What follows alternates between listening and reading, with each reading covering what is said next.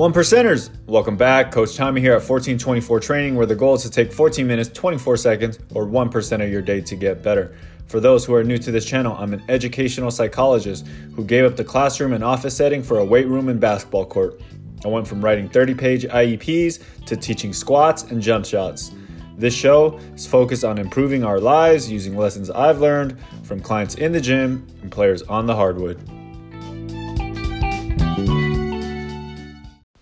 In today's podcast, I want to talk about how do you know if you're living in fear? What does living in fear look like in real life and on the court? And lastly, how to shift our mind just a bit when dealing with fear. Fear. How do, how do we know if we're living in fear? Fear is crazy because it, it shows itself up in weird ways and if you don't deal with it correctly you'll always find out later hopefully you'll find out later that you're living in fear. So it, it shows up on the basketball court quite often with young players. Um, they'll be wide open and they won't shoot the ball. They'll hesitate. And in that moment of hesitation the opportunity is gone living in fear when you're doing business and you're afraid to make that call, you're afraid to introduce yourself to that girl, you're afraid to stand out, you're afraid to speak up, you're afraid to take that chance, you're afraid to do that little thing that is new or uncomfortable for you. That's when you know you're living in fear. Um, a lot of people avoid the pain of rejection is because they're af- afraid of being rejected. Well, that happens in basketball all the time that some defense is in front of you and you're going to get rejected. It's just a matter of time if you do. But a lot of times players won't even take it in the paint. They won't shoot if it's contested because they're afraid to get blocked. So they're just constantly on edge. They're playing on edge. They're not relaxed. They're not comfortable. They're nervous to play. They get the ball, they pass it right away because they're afraid to make a mistake. They're afraid to get blocked. They're afraid to get a stolen. And that happens in real life all the time. Do you ask for that raise? Do you ask to go out with that person? Do you leave your comfortable job for maybe another job? Do you say that uncomfortable thing to your mom or dad?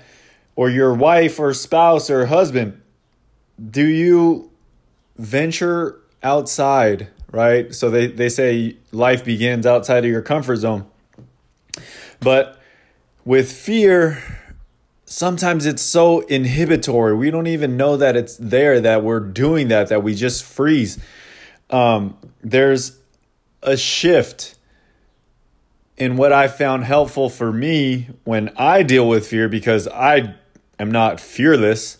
I still am afraid to speak on the podcast. I'm still nervous when I speak to my team. I'm nervous when there's 20 kids. I'm nervous when there's 30 kids, when I'm speaking to 40 kids, when there's kids and parents. Every situation is weird and it's fearful. It's fear inducing. I get knots in my stomach. I get butterflies. But do I just keep my mouth shut? Do I keep what I have to say in me? The value that I have to instill in these kids, these players, these parents, that I have to speak up and let it be heard, let what I have to say be heard. There is this subtle shift that I found that ha- has been helping me, and it's are you living in fear or are you living with fear? Now, if you live in fear, you're always going to be afraid to act, but if you live with fear, you recognize that it's there, it's always going to be there, and that you just got to act anyways. So it's this subtle, teeny, teeny little shift from living in fear, being afraid, and living with it, dealing with it, handling it, pushing it to the side for a split second, and letting your courage come forth.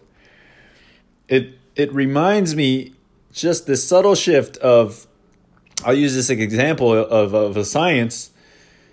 Water, it doesn't freeze from 99, 98, 97, all the way down to one degrees. It's still liquid water. But as soon as it crosses zero, it's a completely new thing. It's now ice, it's frozen. And that one little shift, very imp, you know, very very hard to see something shifting just 1 degree lower, one little notch lower, it goes from liquid to a solid form. And I, I feel like if you can just switch that in your mind of living with fear instead of living in fear of something happening, then your mind will be much clearer. You'll be able to adapt. You'll be able to plan ahead. You'll be able to think clearer. You won't be so emotional. You can be a little bit more rational. You can put your thoughts in order. So if you're going in with the mindset that you're going to be fearless, it I don't I don't think that's a good way I think you got to go in there knowing that it's going to be there, knowing that you're going to be afraid and that you're just going to have to deal with it. You're just going to have to put it to a side a little bit. You're going to have to anticipate that you're going to get those emotions. You're going to get that, you know, those butterflies in your stomach or you're going to get that that dryness of of your mouth when you go to speak or or try to speak up or your, your armpits might be sweaty if you got to raise your hand and, and speak up in class or something like that. So just understand that if you make this little shift from living in fear to living with it, so in fear or with fear, just that one little shift, I think can really, really change your whole perspective on fear and life in general. So, you know, the next time you feel that thing that you got to overcome, whatever it may be, that free throw shot, that that asking the guy out for coffee or something like that, just understand that you're going to be afraid. And that fear is always, always, always, no matter how many times I speak on the podcast, how many times I have speeches in front of kids, how many times I give them that pep talk, there's always that subtle fear. It's always going to be there. And so just learn how to live with it, and you'll be much better for it.